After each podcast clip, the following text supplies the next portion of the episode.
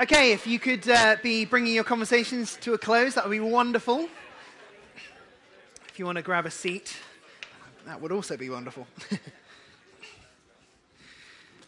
Great. Well, as Philip said, uh, my name is Liam, and it's wonderful to be here. Thank you so much for inviting me back. Um, although, actually, having said that, I realise probably most of you had no say in that. Um, I don't imagine he took a vote. So, um, if you are disappointed to see me again, I'm, I please accept my apologies uh, and take it out on Philip, who is not even here in the room, he is obviously not a fan either.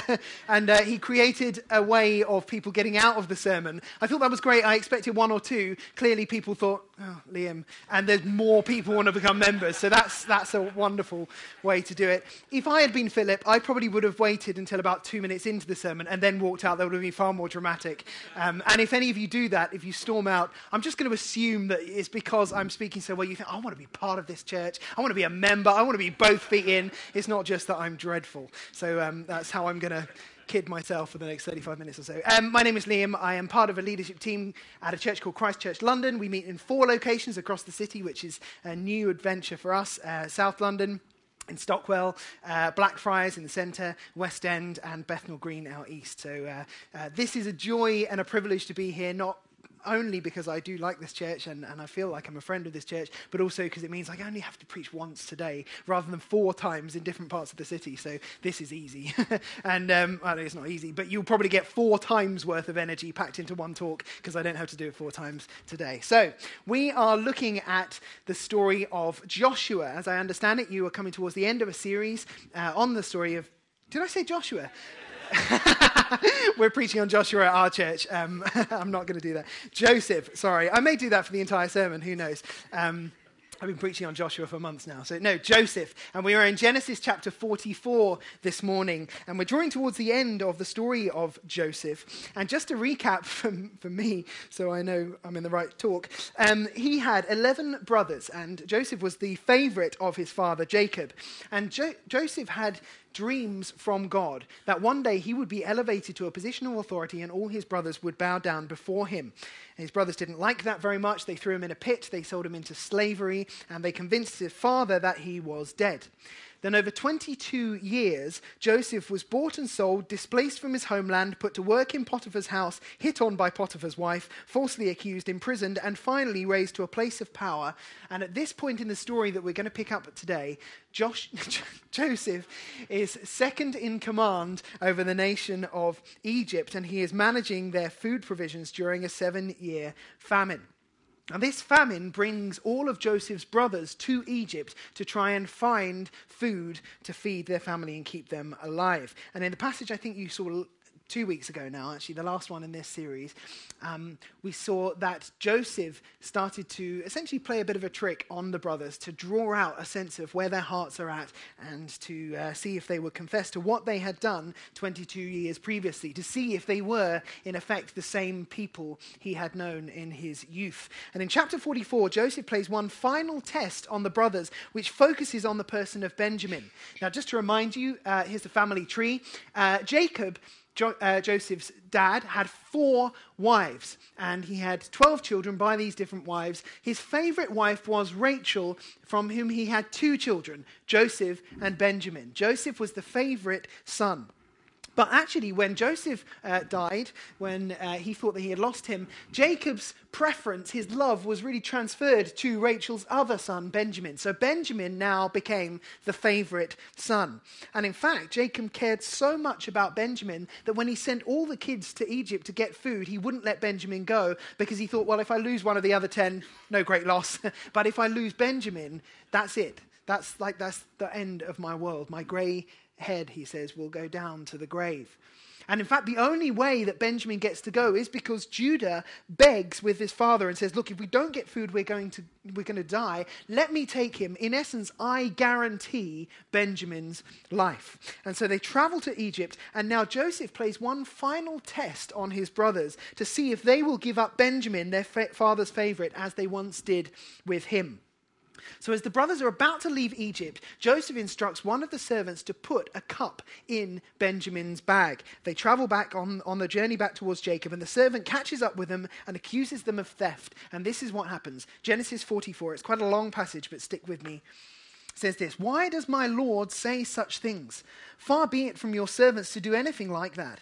Why would we steal silver or gold from your master's house? If any of your servants is found to have it, he will die, and the rest of us will become my lord's slaves. Very well, then, the servant said, let it be as you say. Whoever is found to have it will become my slave. The rest of you will be free from blame. Each of them quickly lowered his sack to the ground and opened it. Then the steward proceeded to search, beginning with the eldest and ending with the youngest. And the cup was found in Benjamin's sack. At this, they tore their clothes. Then they all loaded their donkeys and returned to the city. Joseph was still in the house when Judah and his brothers came in, and they threw themselves to the ground before him. Joseph said to them, What is this you have done? Don't you know that a man like me can find out things by divination?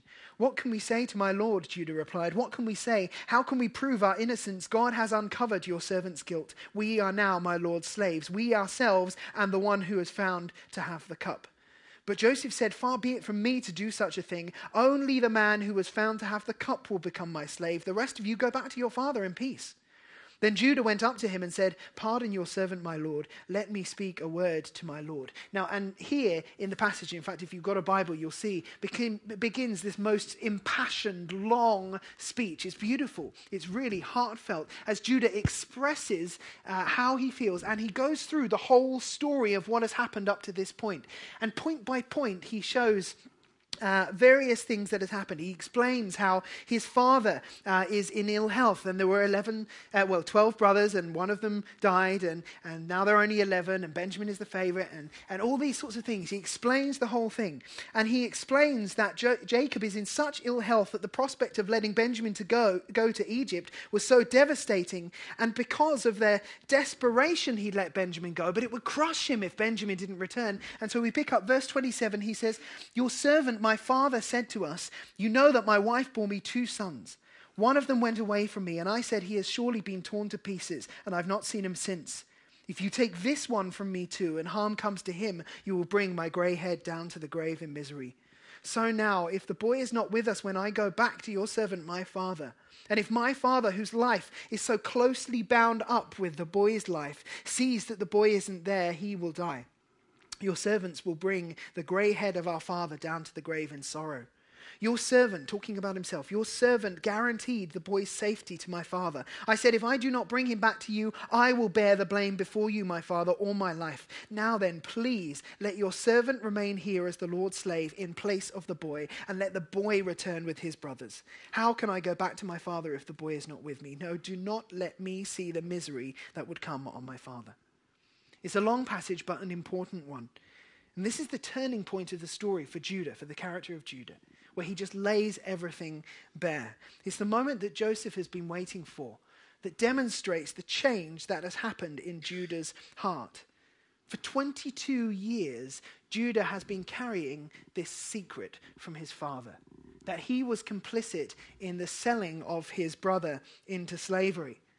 And I suspect that over those 22 years, in different ways at different times, that secret has eaten away at him. I can't imagine that he and his father had the greatest of relationships because there was this thing between them, this hidden secret that he couldn't shake.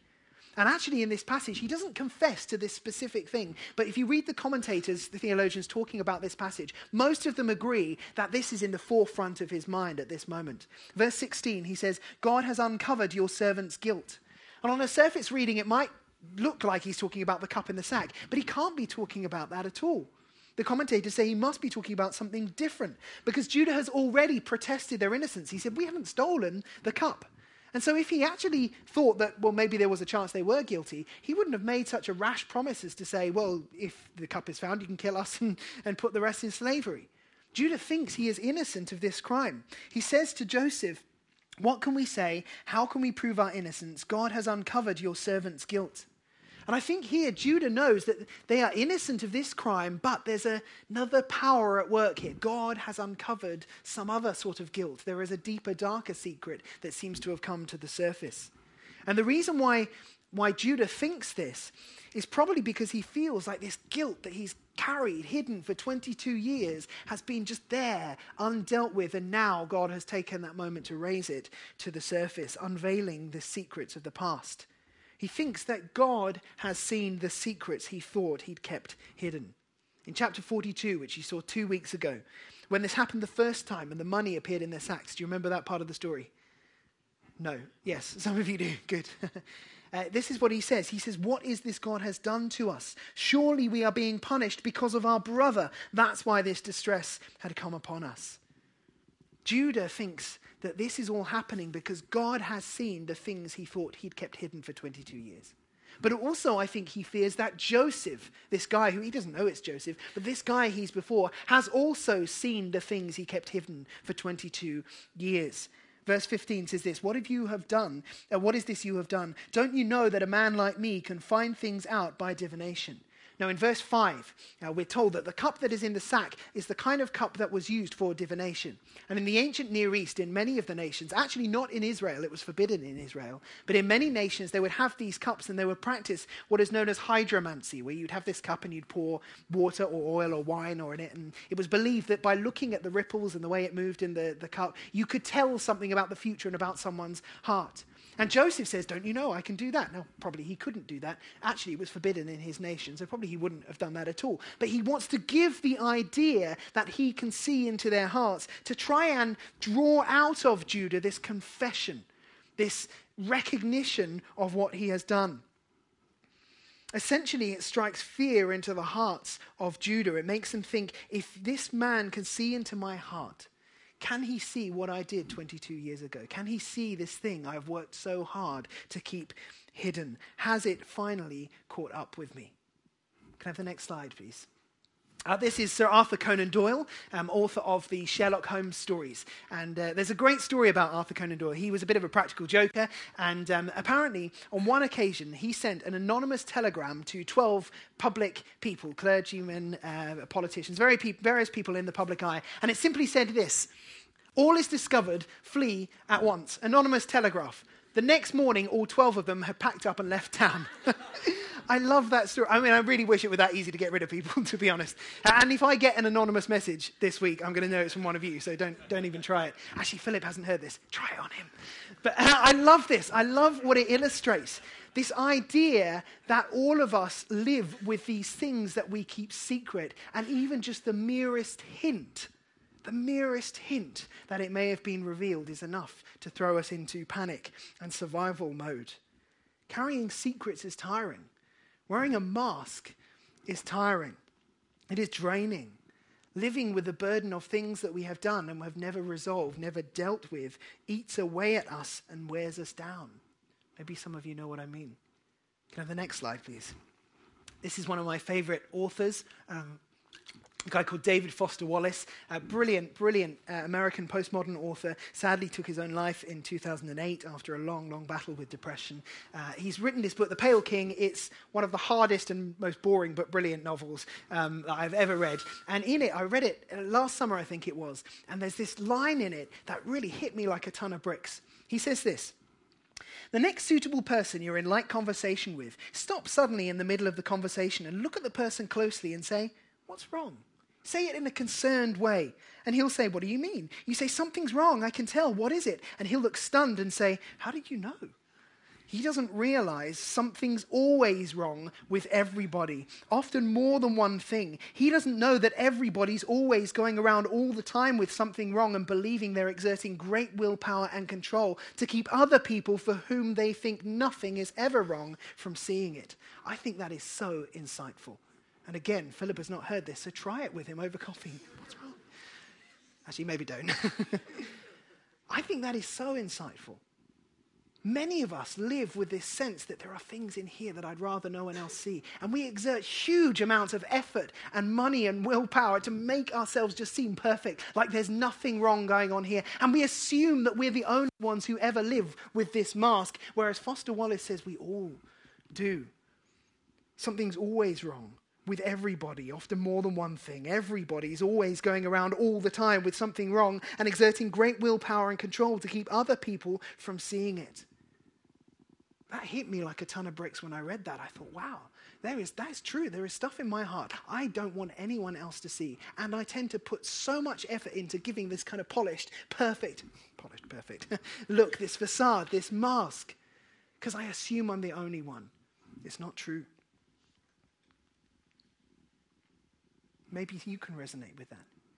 Maybe there are things in your life that you know you don't want anyone to see. And it'll be different for all of us. I have not sold my brother into slavery 22 years ago.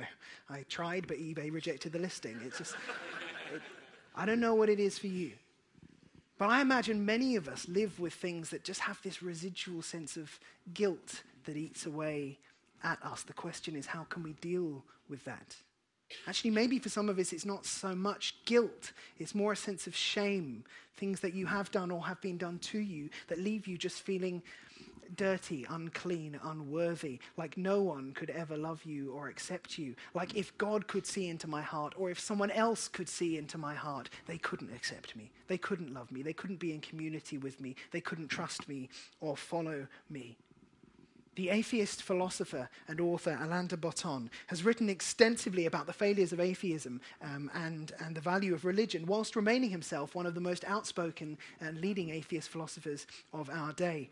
And he argues that forms of atheism or secular humanism, or even of religion, to be honest, which basically declare that man is fundamentally good and there is nothing wrong with us that needs dealing with or atoning for, any kind of system that presents that message is fundamentally flawed. It doesn't have the power to help us. What is needed is honesty about the human condition. And although this guy ultimately rejects the heart of the Christian message, he says there is much to be said for the Christian perspective that we are at heart desperate, fragile, vulnerable, sinful creatures, a good deal less wise than we are knowledgeable, always on the verge of anxiety, tortured by our relationships, terrified of death, and, most of all, in need with God. I think he's right. So, how do we deal with this? How do we deal with the things in our hearts? How do we break the cycle and stop hiding behind masks? How do we deal with the secrets and the sense of guilt or shame that they leave us with? Well, the model that this story offers us, which the church has practiced for thousands of years, is one of confession, repentance, and faith. Confession, repentance, and faith. I want to look at each point in turn, starting with confession. Confession is about honesty. It's about authenticity. It starts by us being honest with ourselves about the state of our own heart, and then turning that into honesty with God about the state of our own heart. And as we confess, as we recognize our need and express that to God, there's an implicit question, an implicit invitation or hope, and ask, Will you help me to change this thing about myself that I don't like? And the reason that confession is important is because it's not until we have honestly looked into the depths of our own heart and recognized our need for change that we can start to experience freedom from the things that hold us back. Think about Judah in this passage and his sorrow. His actions, I think, demonstrate, finally, 22 years on, his awareness for, of his need. Now, of course, there are different types of sorrow. There's the sorrow at being found out, which is understandable. That is not powerful. There's the sorrow at recognizing you were wrong and you need to do something about it. You need to change. The former is understandable but powerless. The latter is powerful because it opens the door to forgiveness and restoration. In verse 13, when the brothers spot the cup in the sack, it says this At this they tore their clothes. Now, the tearing of clothes is a sign of remorse and mourning in the ancient world. It's a sign of grief at the loss of someone who is dear to you. Now, it could well be that the reason they tear their clothes, and this was usually something they would do when someone died, it could be that the reason they're doing it is in, in anticipation of what is going to happen. They're tearing their clothes in anticipation of the death of Benjamin that is to come. But I think if you look at the whole story of jo- uh, Joshua, Joseph, it is more likely that the tearing of the clothes has a symbolic meaning. Because if you go back earlier in the story, you'll find there was another time when people tore clothes. In Genesis 37, when Reuben comes along to the cistern where they put the brother and they find that he's not there, he tears his clothes. This presumably means that Reuben at that moment assumed that his brother wasn't there because the others had killed him. And so in mourning, he tears his clothes. When they go back to the family and they tell Jacob what has happened, what happens? Jacob tears his clothes. Now, actually, it would be customary for the whole family to mourn the loss of Joseph. They would all have been um, duty bound to tear their clothes in mourning, and yet they don't. So, for 22 years, none of them had mourned the death or the loss of their brother. They probably couldn't have brought themselves to do it, knowing it was based in a lie. But now, 22 years later, as they figure that their actions have caught up with them, it brings out of them mourning, and they finally face up to the reality of what they had done. Now, in Judah's speech, he doesn't explicitly talk about what he had done to Joseph. But again, the commentators say it would have been in his mind the whole way through. Getting free from the secrets that we hold in our hearts, that hold us back, that bind us, begins by us being honest about our sin, our failure, our brokenness, the things that we have done, the things done to us that leave us damaged, and bringing it to God in confession. And sometimes painful though this is, the way to bring things from us to God is through others. Some of the most difficult, painful, embarrassing conversations I've ever had have been where I've sat down with someone else and I've said to them, Look, I trust you. Can I be honest with you? There is this thing in my life that I don't like, that I can't seem to deal with. Can you help me? These have been some of the most difficult conversations because no one wants to be that open about our weaknesses. We are so accustomed to having this mask that we show everyone. But those conversations have often been some of the most powerful releasing ones. I can think back to particular times where I've sat down with someone and said, I've not told anyone this. Can I tell you this? And can you help me get right with God? They have been powerful conversations. Confession, recognizing the state of our heart, our need, and bringing it to God, sometimes through others. When we do this, when we sit down with someone else and we say, Can I tell you what is really in my heart? It is a powerful thing because it breaks the idea that I am the only one with issues. That Foster Wallace thing we all assume that we're the only one, that no one else has anything they're hiding. When you sit down with someone else and say, I need to confess this, can I talk this through with you? It breaks the power because it reminds us of the truth that we are not the only ones. We are all broken, vulnerable creatures in need, as de Botton says, in need of God. Are there things in your heart that you know you need to get right with God? And might there be steps that you need to take, you could take today or this week? You may find it helpful, just as we come to the end, we'll have an opportunity to worship, to take communion, and to pray. You may find it helpful just to, in your heart, confess things to God, maybe things you've never said to Him before. You may find it helpful as we take communion to go through that process, to seek prayer from someone at the end, or to find someone you trust, either here today or maybe during the week in one of your life groups, and say, Can I just have a conversation with you? I need to tell this to someone. And get it off your chest. Work through things together. You will find it a powerful, releasing thing to do. The first step is confession. But if that is to be powerful for lasting change, it needs to be coupled with something else a genuine desire to change. And the term that the Bible uses for this is repentance. It means to recognize the destructive habits and ways of thinking and acting in our lives and to turn away from them and commit to living completely differently. Turning away from one way of living and beginning to live a different way. And I think Judah is in the process of repentance. I think we see hints of that here in this passage. Look at verse 16. Judah says, What can we say to my Lord? What can we say? How can we prove our innocence? God has uncovered your servant's guilt. We are now my Lord's slaves, we ourselves and the one who was found to have the cup. Judah is here confessing something of his guilt, and he's looking for a way to put it right. He's saying, Not only I'm sorry, but let me put it right. Let me do something about it. Let me live differently. He says, um, far, uh, Joseph replies, Far be it from me to do such a thing. Only the man who was found to have the cup will become my slave. The rest of you go back to your father in peace. And this, I think, is a very deliberate move from Joseph because he lays this predicament before his brothers. Essentially, he creates the same scenario that they faced before, saying, Will you act the same way you did 22 years ago? Will you give up the father's favorite son, or will you act a different way? In other words, are you genuinely embracing the process of repentance such that you are committing to live in a different way to how you have in the past? Judah's response is amazing. It is a long and detailed speech in which he recounts the whole story. He pleads for mercy. And if you look through it, I'm not going to go through it in detail. Go through it, read it, read the whole thing, point by point. It's like he faces up to the things of his past. He accepts them and he expresses a desire to move on. He talks about Jacob's love for Benjamin, the very favoritism that had actually led to the betrayal in the first place. He talks about this. But rather than speak with bitterness, for the first time in Judah's story, he speaks with compassion. He says, My father said to us, You know that my wife bore me two sons. Now, Jacob had four wives, not just one. And the fact that he only calls one of them, Rachel, his wife, expresses something awful about the way that Jacob made him feel. It must have been heartbreaking for the brothers to know that their mother was not even really Jacob's favorite, and none of them were his father's favorite. He says, My wife bore me two sons. Only two. Only two that really mattered. They were the truly precious ones.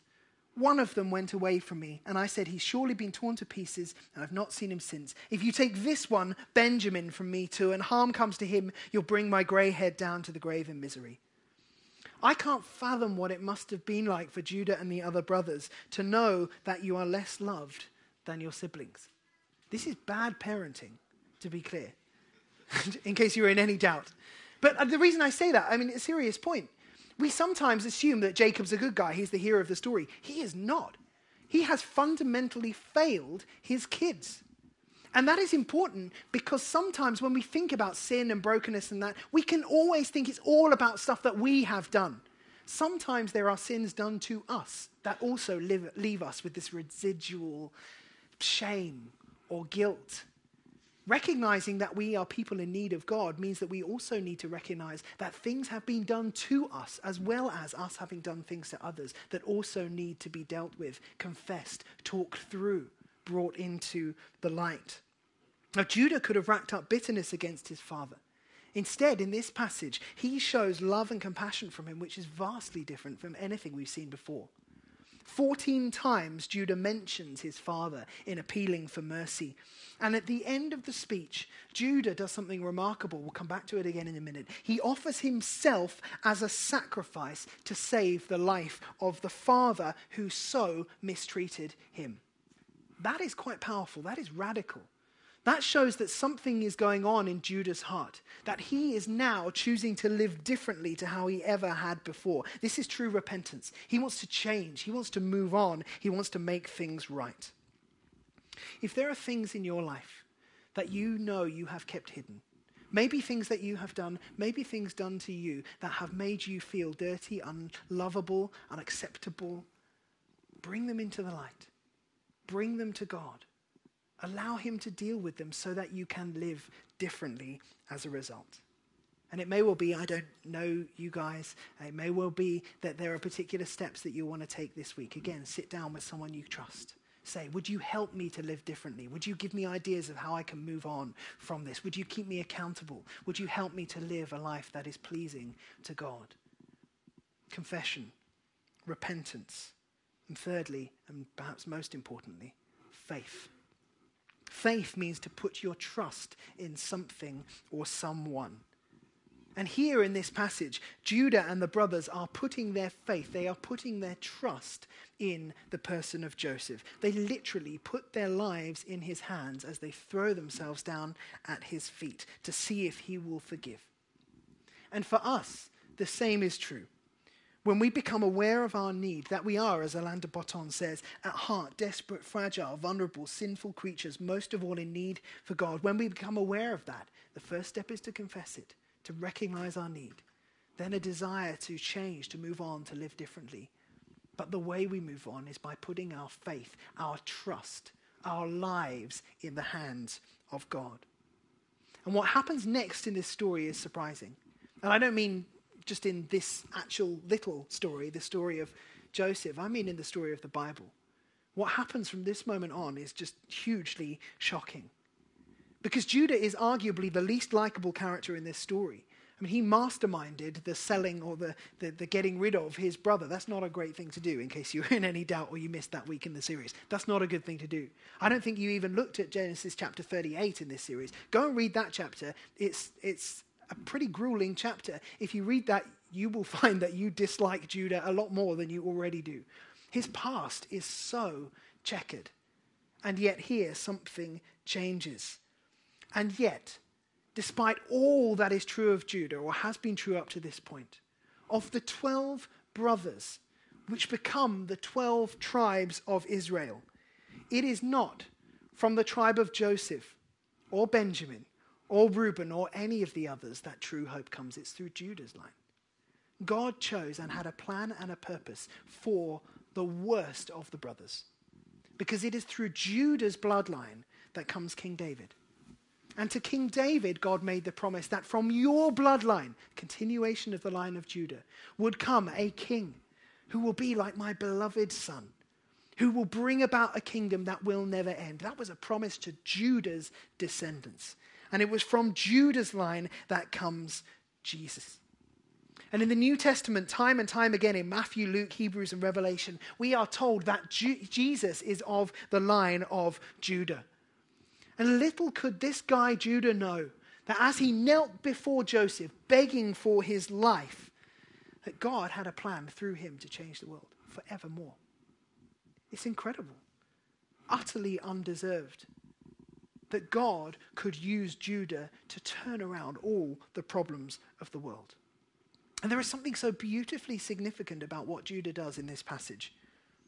It must have felt, well, it must have felt significant to him, but I don't think he could have grasped the symbolism of what he was doing in this moment.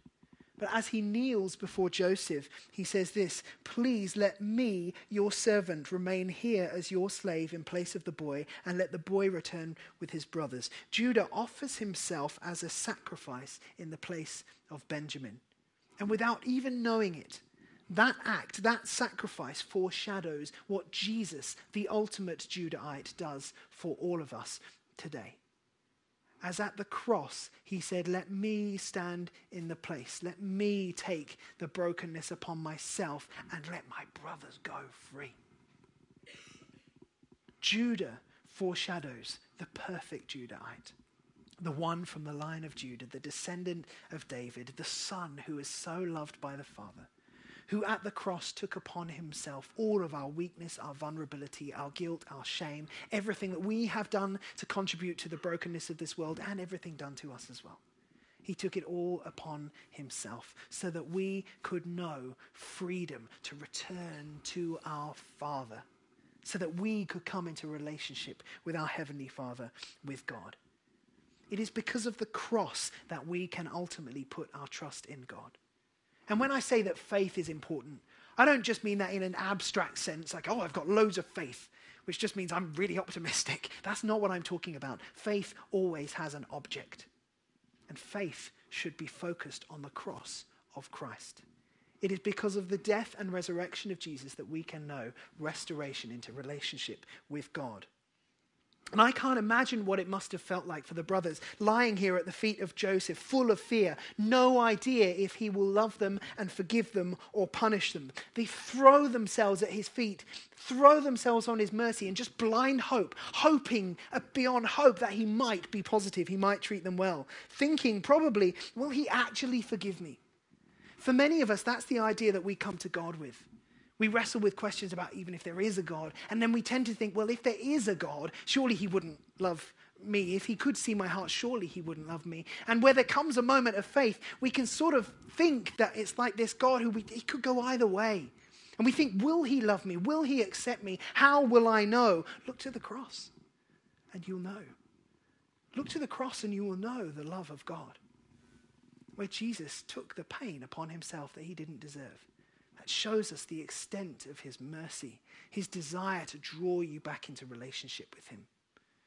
Maybe you think, well, how could God have a plan or a purpose for me after all I have done, after all the damage that I've experienced in my life? If God can turn around Judah, he can turn around anyone. And we only have hope for a future forgiveness, cleanness, relationship with God, a place in his plan and his purposes because of the cross of Jesus. Look at the cross, and you will know the extent of God's love for you. And get this as Judah kneels before Joseph, he has no idea that this guy before him knows his sin more clearly than he could possibly imagine. He thinks he's just a stranger. Little does he know, this guy knows exactly every detail of what he did 22 years ago, and yet Joseph loves him anyway. The message of the gospel is not that we come to God and confess things and it surprises him, and then he weighs up whether or not to love us we come to a God who already knows our hearts more intimately than we could possibly imagine. He knows everything we have done, even the things we're unaware of, and He loves us anyway. That's the gospel. So, whatever you have done, however you feel, however distant you feel from God today, look at the cross and know He loves you. He is overflowing with mercy for you. He wants to draw you to himself, like we heard this morning about the restoration of Peter. He wants to do that to you. And that fact that, as Philip said, Jesus says, Do you love me? Do you love me? Do you love me? He draws Peter back to himself. And then what does he do? He says, Feed my sheep. He gives them a purpose, he gives them something to do. He gives them a place in the church and a place in the great plan of God. God can do that for you today. He wants to draw you back, saying, Do you love me? Am I the object of your faith? In that case, have purpose, have love, have a future, have forgiveness, have relationship. Go back into restoration in relationship with your Father. That's the gospel. That's what God wants to do for us today. Now, in a moment, we're going to take communion. And this is really a way of responding to this offer, this love, uh, this demonstration of grace through the cross. And I don't know if you're familiar with communion. I, may, I imagine many of you have taken communion many times before. Maybe for some of you, it's a brand new thought, a brand new idea. What we do when we take communion is this we come and we take a bit of bread, which represents the broken body of Jesus. And we have some wine or grape juice or whatever you use here. uh, and that represents the blood of Jesus shed for us. And as we take the bread and we take the juice, it's like a way of identifying ourselves with those elements, of saying, I recognize my need. I recognize that if I am to experience life to the full, I need these things. And it recognizes that the death and resurrection of Jesus is the object of our faith, the thing we put our trust in. We don't put our trust in even community or our ability to make ourselves right. We only put our trust in the cross. And so when we take communion, and there'll be stations here at the front, and I think one at the back with gluten-free bread, if that's you know Jesus' body light at the back. Um, as we come and we take communion, it's a way of saying, I put my trust in this, not in myself, in this, in the death and resurrection of Jesus. And as such, communion is a powerful thing for anyone who identifies as a follower of Jesus. And if you're here today and you're like, I'm only exploring this thing, I've got a ton of questions, uh, I'm not following Jesus, I'm not ready to make that claim, that's totally fine. Feel under no obligation at all to, uh, to take communion. What you may find helpful is this. As you look at other people doing this rather bizarre thing, ask yourself, why is it that these people are finding this such a powerful, meaningful ritual?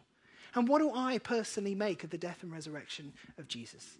And if you have questions, I would love to chat to you at the end. If you are exploring faith, I will, I'll be here. I will happily answer as many of them as I possibly can. I would love to talk with you and help you on your journey. But it may well be that actually you've been ex- exploring faith for a while and you're right on the edge and you're thinking, actually, today, you know what? I'm ready to say, Jesus, I recognize my need and I trust in your death and resurrection. I've never done this before. Today, I want that to be the line in the sand. Throw myself on your mercy and ask for a relationship with God. If that is you, communion can be a brilliant first step of that. Come forward, take communion, and then get prayer from someone. Ask for someone to pray with you and let you know relationship with the Father. Maybe Robin can come back up and join us. So we're going to worship. And this is a moment just to bring our hearts back to God. And it may well be that as you worship, you might want to take just the first minute or so, just quietly, to ask yourself are there things in my heart that I need to confess to God? And this is not just something we do once. Actually, Martin Luther, the um, Protestant theologian, he said, All of life is repentance. He's right. Because all of life is just growing in a sense of honesty and awareness of our need for Him and regularly bringing our lives back to God, asking for restoration. All of life is repentance. So, as we start to worship, you may just want to take a moment to confess things to God. And then, when you're ready, there's bread and juice down the front and gluten free stuff at the back as well. Do make the most of this. Take this as an opportunity to confess, repent, and reassert your trust in Jesus. And then, at the end, if we can pray for you for anything at all, there will be a prayer team. And Robin will say a bit more about that in a moment. But why don't we stand? Let's worship and let's celebrate communion together.